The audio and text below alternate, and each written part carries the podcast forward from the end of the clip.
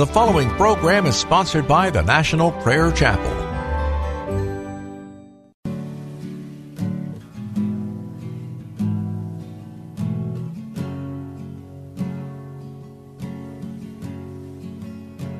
There is a judgment greater than anything you've ever known, and it won't be long. Your life will pass by as a vapor, and you will stand before the judgment seat of God. And every secret deed and thought, every wrinkle, every spot will be in view before the one who knows all things, the Lord of Lords and King of Kings. You know the one you never knew. While you have breath, you have a choice to make in life. Turn away from your sin and believe on the risen Christ. You can find peace in Him from the judgment that's to come.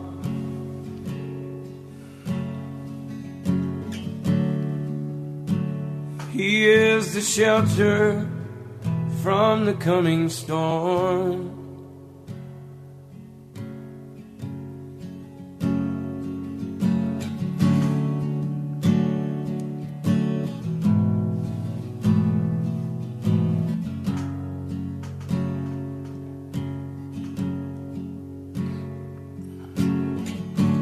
All creation shakes at the mention of His name. He has power over life and death. Every knee will bow and tongue confess. Heaven and earth will proclaim that Jesus Christ is Lord. To the glory of the Father, will you bow, will you surrender to His majesty? He can save you from the might of all your sin. This is the fight in which He stands in perfect victory. While you have breath, you have a choice to make in life. Turn away from your sin and believe on the risen Christ.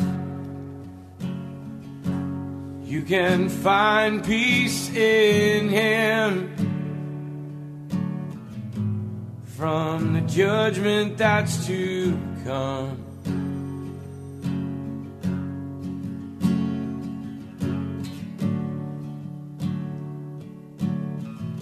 Is a shelter from the coming storm. While you have breath, you have a choice to make in life. Turn away from all your sin and believe on the risen Christ. You can find peace in Him from the judgment that's to come.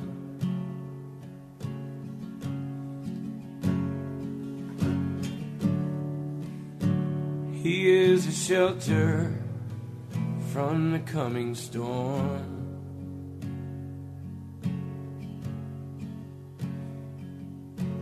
He's the only shelter from the coming storm.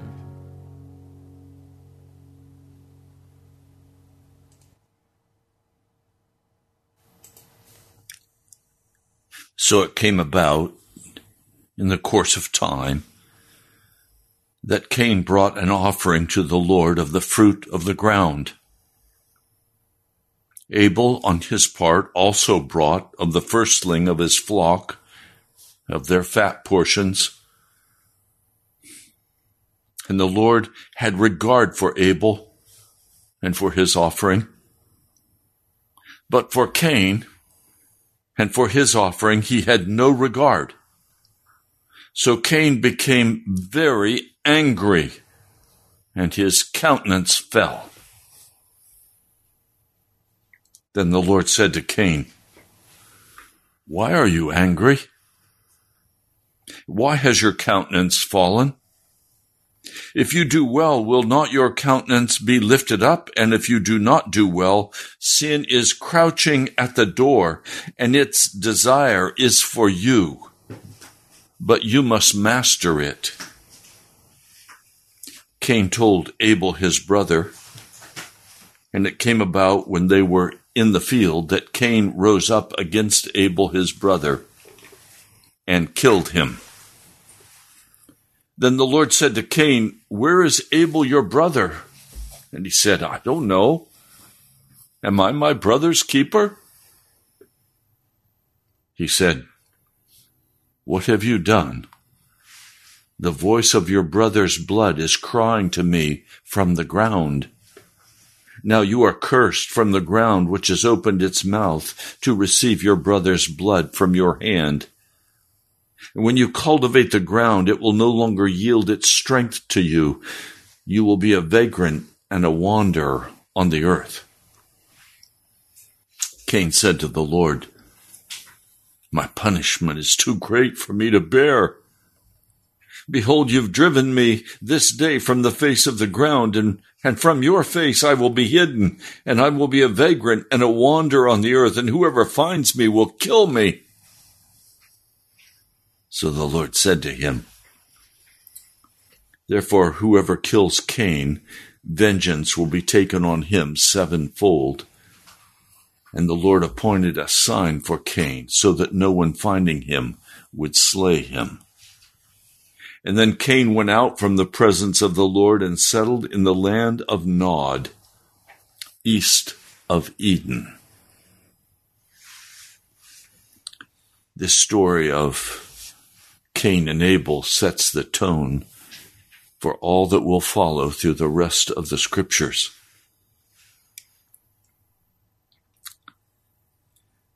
Abel came to a point where he needed to say, "Yes, Lord, I will bring to you an abundant offering." While Cain said, "I'm not going to bring the Lord an abundant offering. I'm going to give a minimum." The Lord saw the abundance of the offering brought by Abel and received it gladly and blessed him. While for Cain, the Lord ignored his offering. He was not interested in a man who would turn aside and be stingy.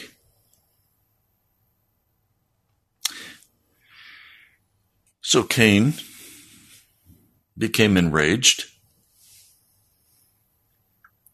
rose up against his brother, and murdered him. And so God confronts him and says, "Your brother's blood is crying out to me from the ground."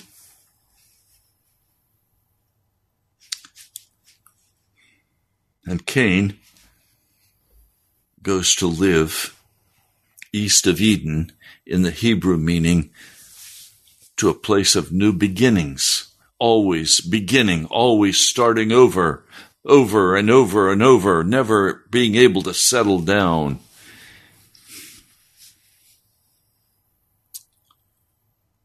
And it was in Nod. Nod meaning a wanderer. So Cain is now a wanderer on the face of the earth. He's always starting over. He can never finish anything. He's never satisfied.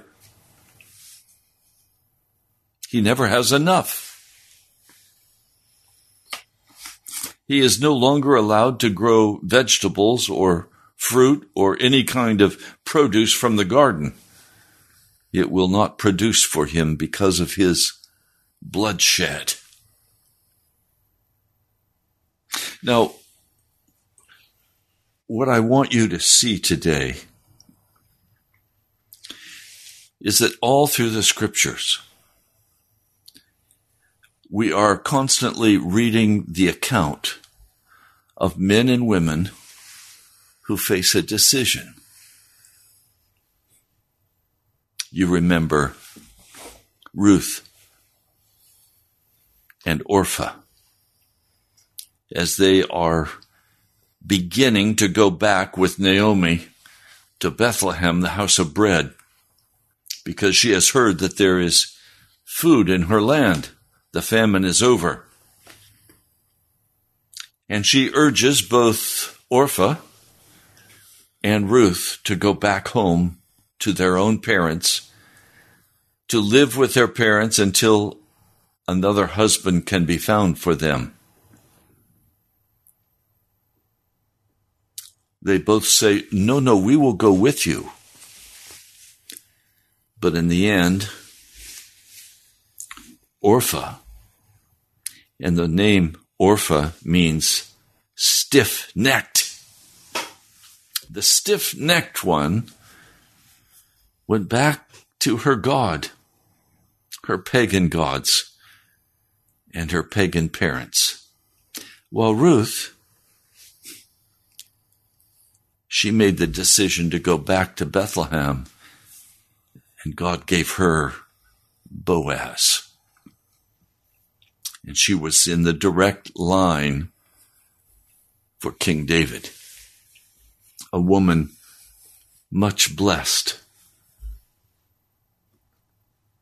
Now, we don't always recognize when we are at a turning point, but all of us have been at many turning points where we had to make a decision, a decision that perhaps did not even seem hard to make. Many times in my life, I've made the wrong decision. And the Lord had to step in and say, stop. And he did that sometimes in my spirit. And other times he did that in the lives of people where everything came to a screaming halt. And I was left wondering, what's happening here? Why is this happening to me? Oh, God is saying, you're on the wrong path, Ray. Stop.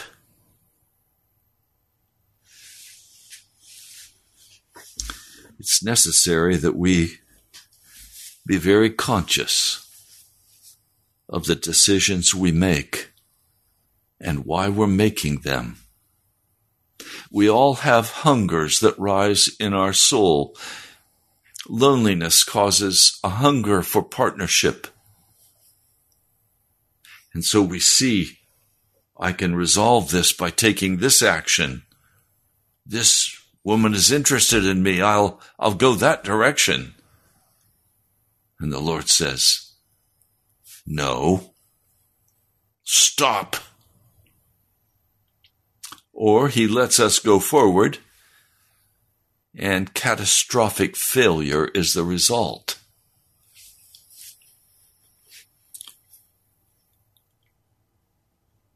Have you made conscious turning points in your life? We make countless decisions every day.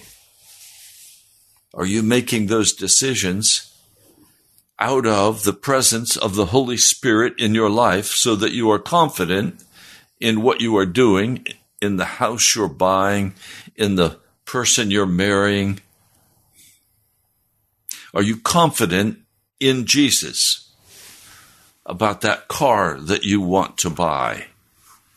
Or is it all about you? Is it all about the hunger of your human heart going the direction that you want to go?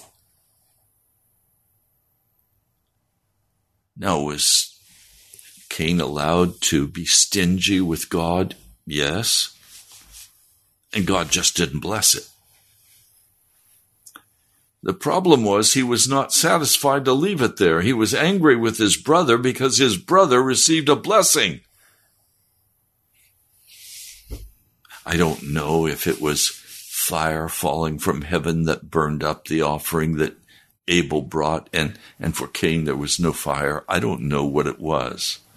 But it was very clearly indicated that Abel was blessed while Cain was left out in the cold, because of his stinginess with God.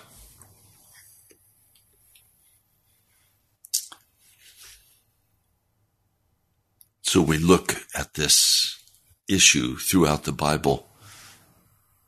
It happens time after time after time. But then we come to one story that deeply touches my heart. On the surface, it would not seem to be such an important story. But it is. Elijah is exhausted. He has been in an epic battle with wickedness, with King Ahab and his evil wife, Jezebel. Fire came down from heaven before all of Israel, and they said, "He is God, we will worship him." And revival started. Well, one of the shortest revivals ever recorded.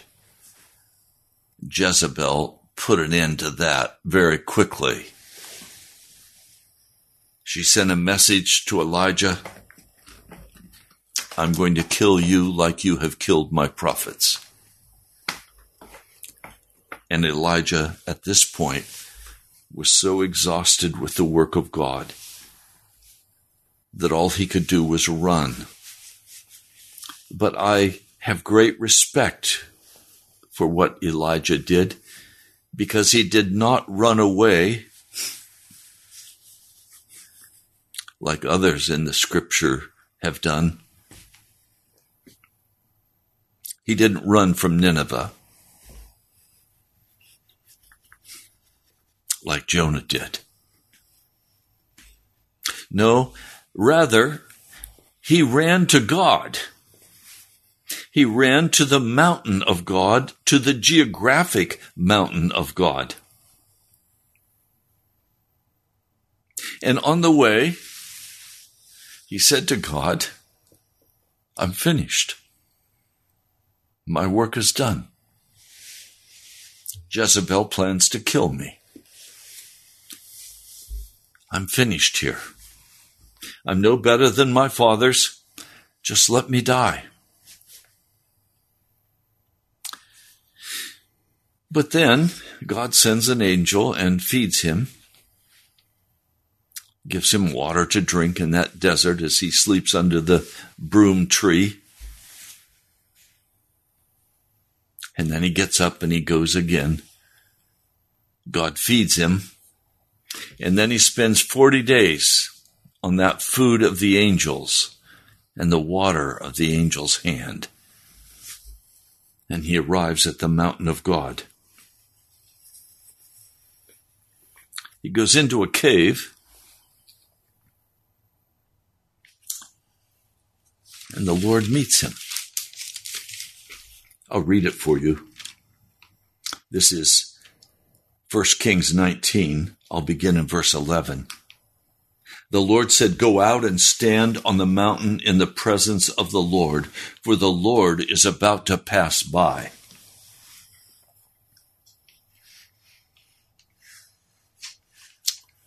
Oh, how long I've been waiting for God to come and pass by and bring the healing revival that this land so desperately needs.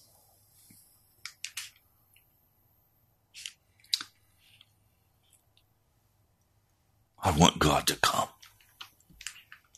I want Jesus to come. I want the Spirit of God to be released. Then a great and powerful wind tore the mountain apart, shattered the rocks before the Lord, but the Lord was not in the wind. After the wind, there was an earthquake, but the Lord was not in the earthquake. And after the earthquake came a fire, but the Lord was not in the fire. And after the fire came a gentle whisper. When Elijah heard it, he pulled his cloak over his face and went out and stood at the mouth of the cave. And the voice said to him, "What are you doing here, Elijah?" He replied, "I've been very zealous for the Lord God Almighty. The Israelites have rejected your covenant, broken down your altars, put your prophets to death with the sword. I am the only one left, and now they're trying to kill me too." And the Lord said to him, "Go back the way you came and go to the desert of Damascus." And then he gives him very specific directions about crowning Hazael king over Aram, of anointing Jehu, of anointing Elisha, who will serve as a prophet. And then the Lord said, "Yet I reserve 7,000 in Israel, all whose knees have not bowed down to Baal, and all whose mouths have not kissed him." Now, Elijah wants out. And you know the story. God is going to send a chariot taxi to pick him up and take him straight to heaven, where he will meet God on the mountain of God in another place.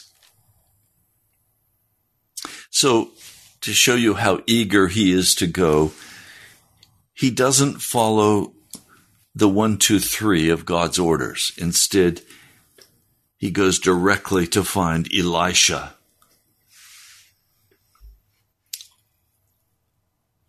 Now, just a note of interest. It took Elijah 20 years to complete all of his tasks as God kept giving them to him. And after 20 years, he is taken up in that whirlwind taxi to heaven. But he goes first to Elisha. And Elisha was a young man from a very wealthy family. They had 12 yoke of oxen, that is 24 oxen, and they were plowing.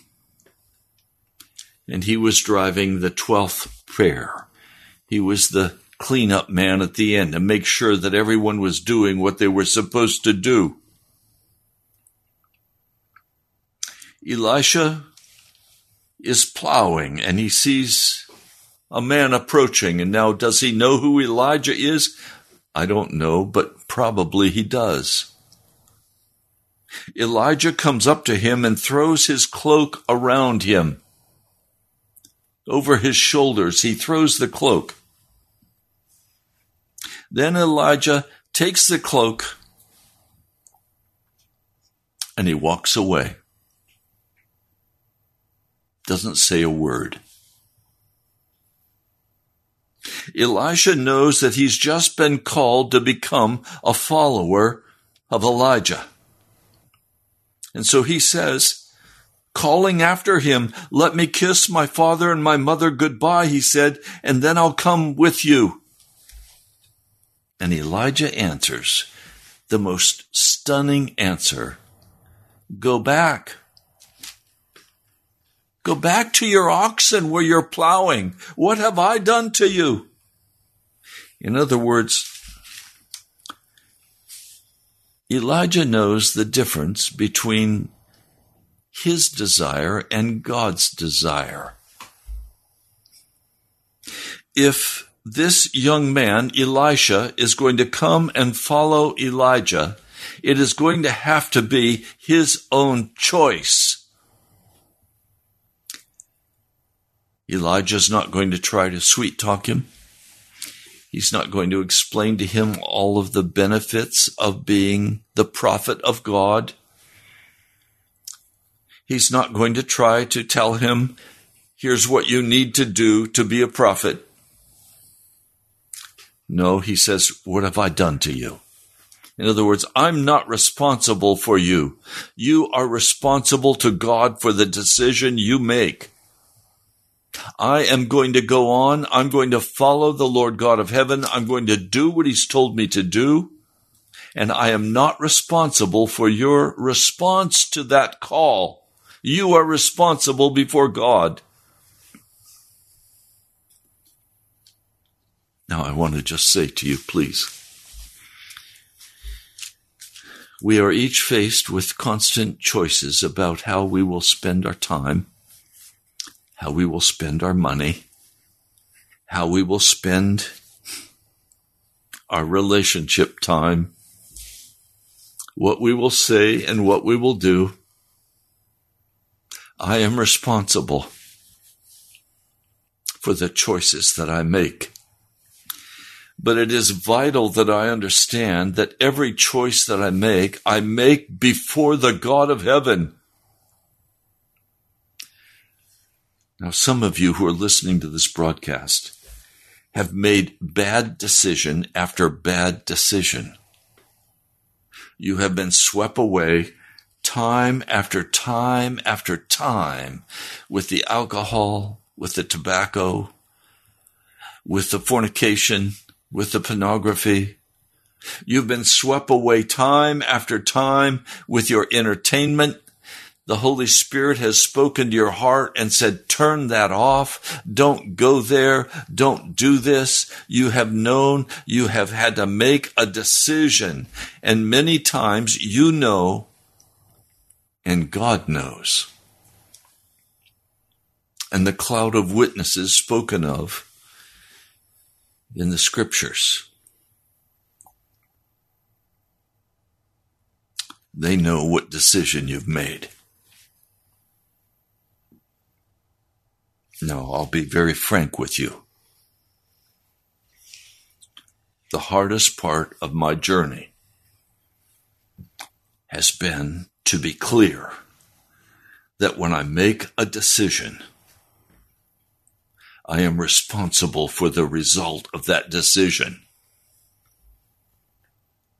I'm not a victim. I'm not entitled. No one owes me anything. I am responsible for my life. I am responsible for what I do.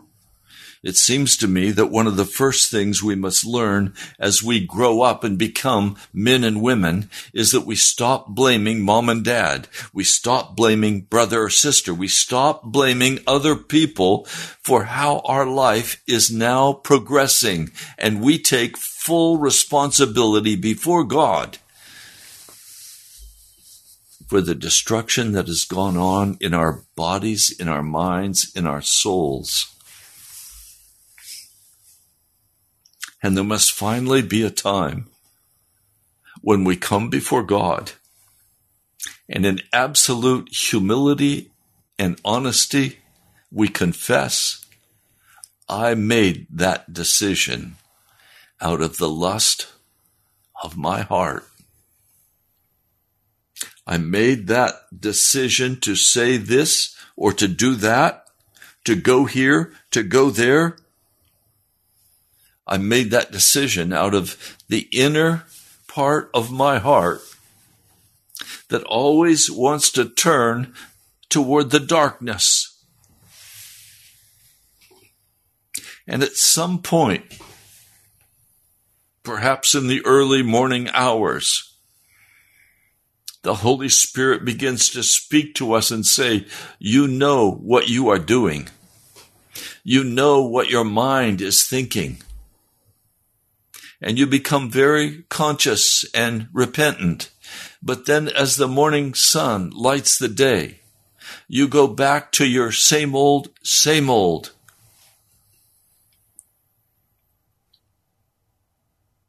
And you are very stingy with God about how you're going to spend your time and energy and money. You're very stingy with God in the way you walk with Him or do not walk with Him. You get enraged by others who have the blessing of God and who confront you with your wicked behavior.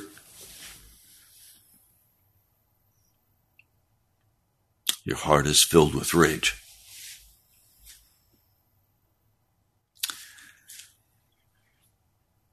When I was a boy,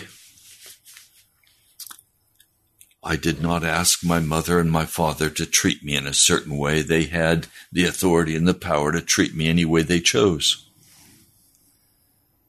But when I became a man, 1 Corinthians 13, I put away childish ways. And I recognized that I was responsible for what I did with my own life.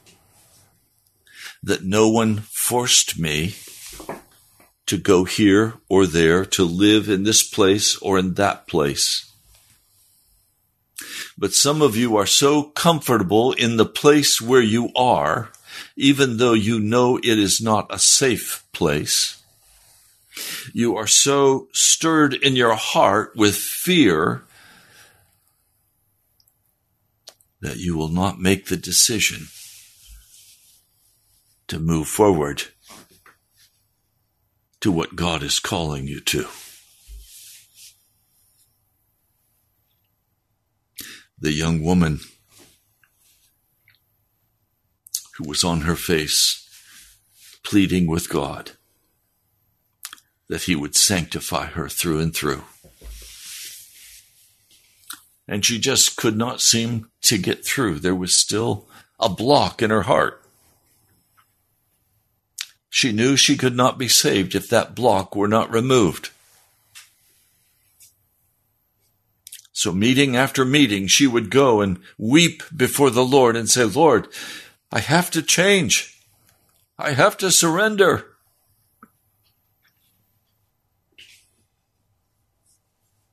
Finally, she said to the pastor, I'm ready now. The next time I'm going to surrender. And so she did, and she was filled with the glory of God, with peace and joy, shouting praises to His name because she knew she was through with sin, with self. And she went to the pastor and she said, Pastor, I had the most amazing experience as soon as I totally surrendered. I saw a banner. It said Fiji. And below the banner were little children reaching out their hands toward me, inviting me to come. And the pastor said, God is calling you to be a missionary to Fiji. Will you go? And immediately she said, yes, I will go. She had no money. She had no way to get to Fiji. But God opened the way. She gave up the idea of being married. She gave up the idea of having her own children because God had called her to a place of service at great personal sacrifice. So she went to a missionary organization. They received her. They put her in language training. And in about a year, a man stepped forward and said, I will pay your way to the mission field. And off she went to the Fiji Islands to teach little children about Jesus. She was there in active service for 16 years. And then the Lord called her home.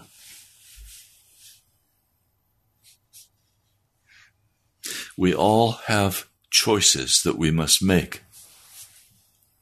And those choices will sometimes mean we give up our normal life.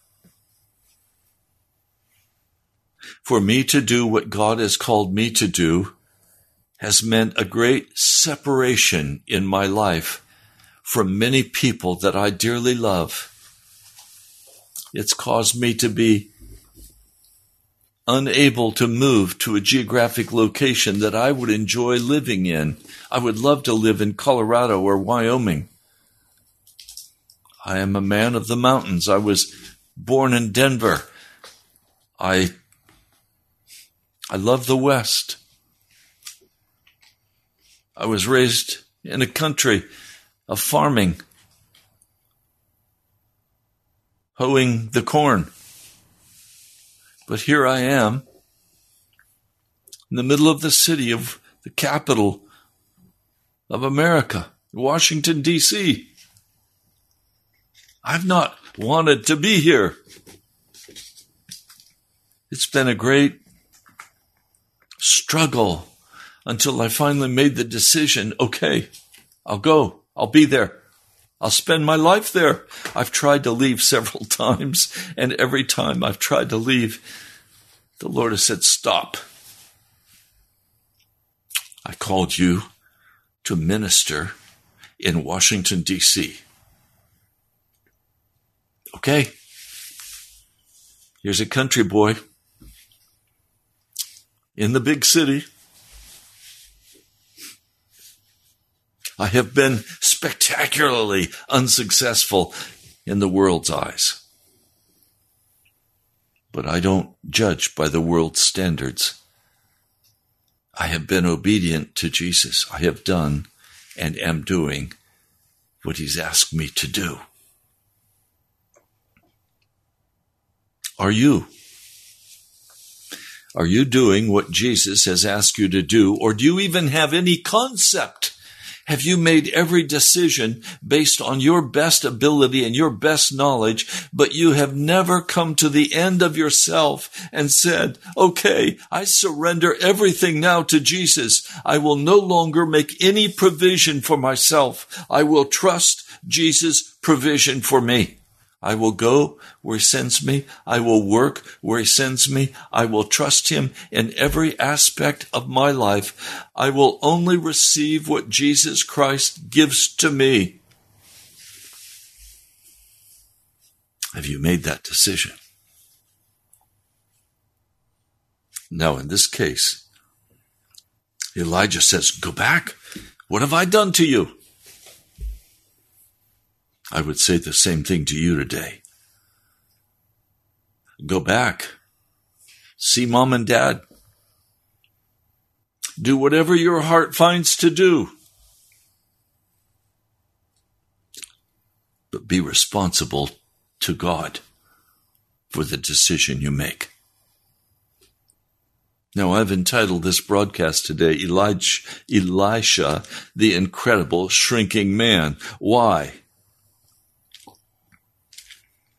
Well, it says Elisha left him. This is 1 Kings 19, verse 21, and went back.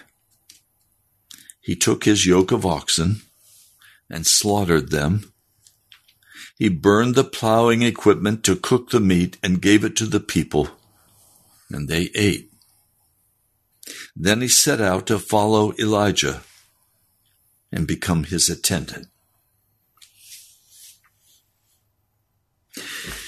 Let's break this down.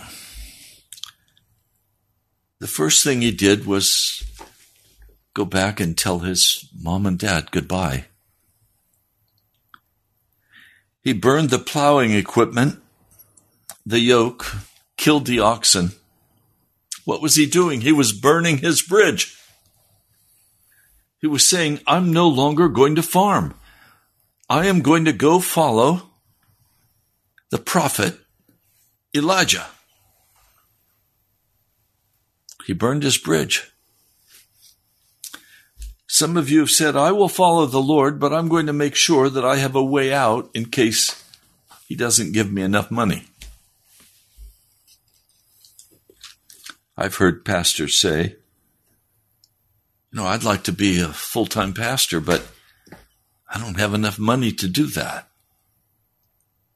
Oh, I forgot. You're responsible for the money now, right? No, I thought God was responsible to pay for what he ordered. If he tells you to go get a job, you go get a job.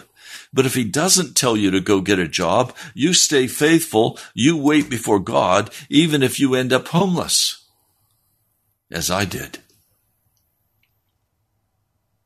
You trust the word of the Lord. Don't tell me I'm working a job and being a part-time pastor because I can't afford to live on what the church wants to pay me, or I can't afford to live without an income. I watched as my savings disappeared, as my retirement was taken. I watched as my car was repoed. I watched as I lost everything I possessed. And then God stepped in, and he picked me up, and he's carried me ever since with no salary. If you think that you have to carry yourself, you don't yet understand who Jesus is and what he's about. Don't tell me you have to work that job or this job or earn this amount of money. Don't tell me that. Not if you're a follower of Jesus.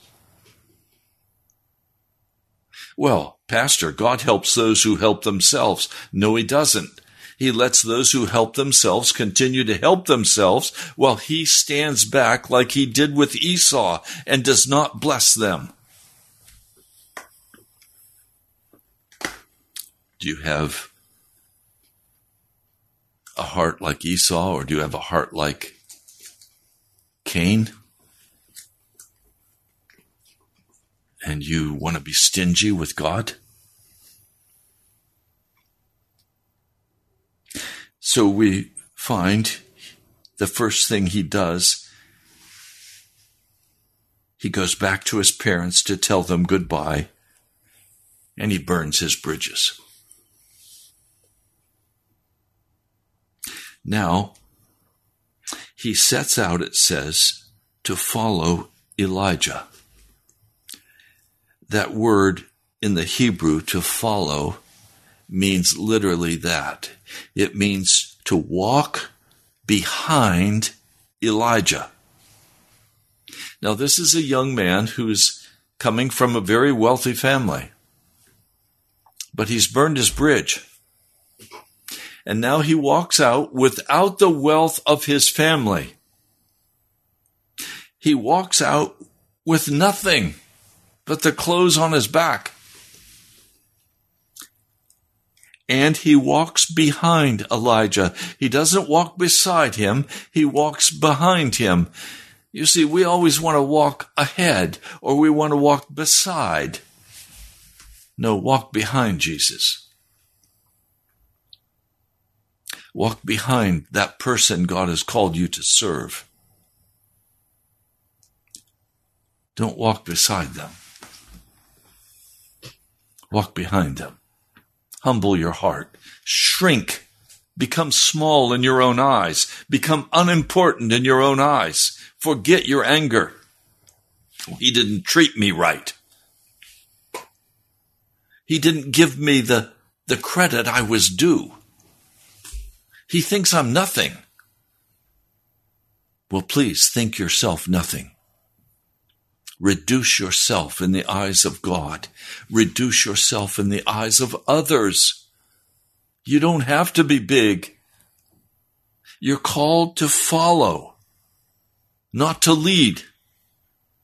For 20 years, Elisha follows Elijah and became his attendant or became his servant.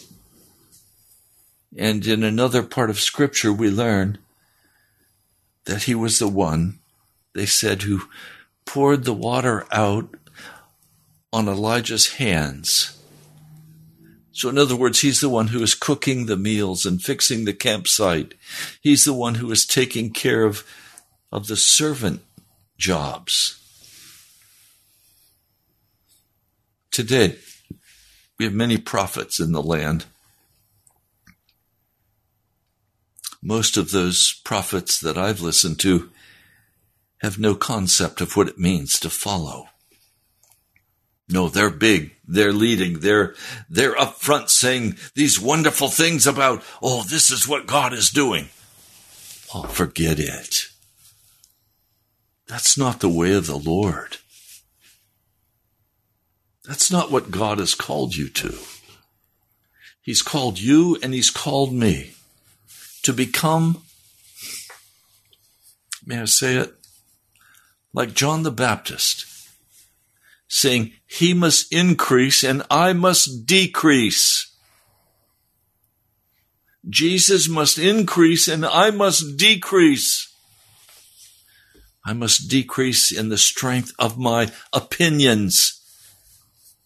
I must decrease in the bitterness of my heart, in the anger, in the defensiveness, in the entitlement. I must decrease. I must be the incredible shrinking man or woman. I must become as small as a little worm. I must lose my self-importance. I must lose my right to be somebody. I must be reduced before I can be of service to the Almighty God.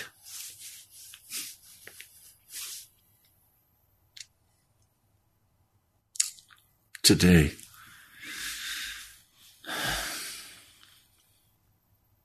are you willing to be reduced? Are you willing to lay it all on the line, to say goodbye to your past, to burn your bridges, and go do what God has called you to do?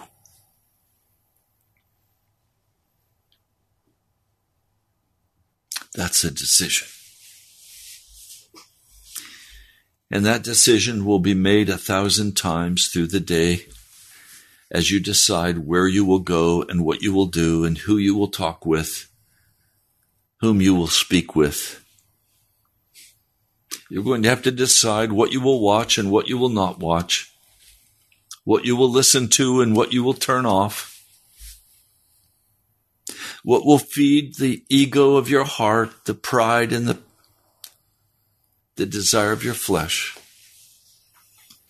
You must decide. And you can't say, Pastor Ray told me, so I'm going to do this. What have I done to you? I'm nobody. You have to take it up with Jesus. You know in your heart what decisions you've been making. You know in your heart the pride of your heart. You know whether you have demanded the right to be whomever you choose to be rather than who God chose you to be. And many of you have made the wrong decision so many times that today you don't even begin to understand how to make the right choice. And it's going to take some decompression time where you shut everything and everybody out and shut everything down and just get in the presence of God. And lay on your face and weep over your sin and say, oh God, forgive me.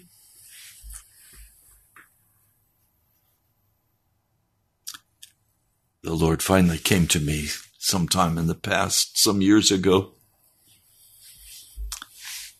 And he very kindly said to me, I have forgiven all of your sin.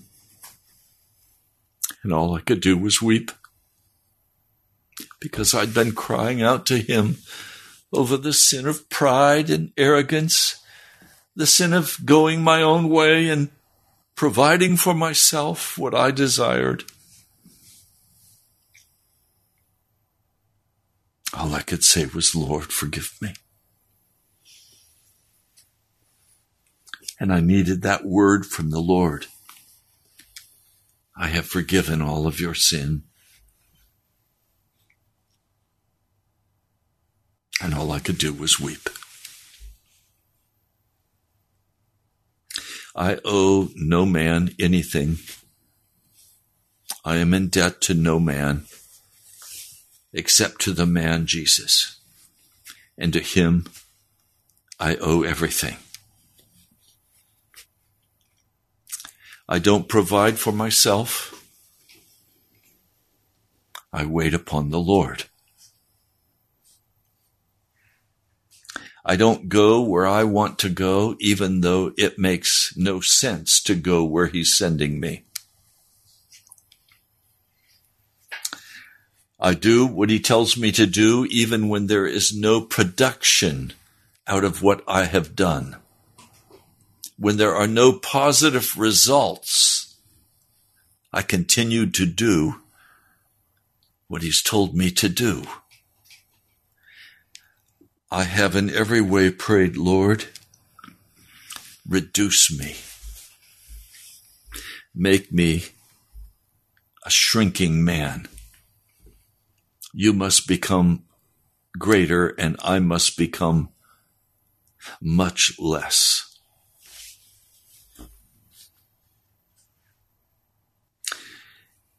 Well, we're out of time for this broadcast. You have some choices to make. Will you obey the word of the Lord? Or will you make your own choices and go your own way?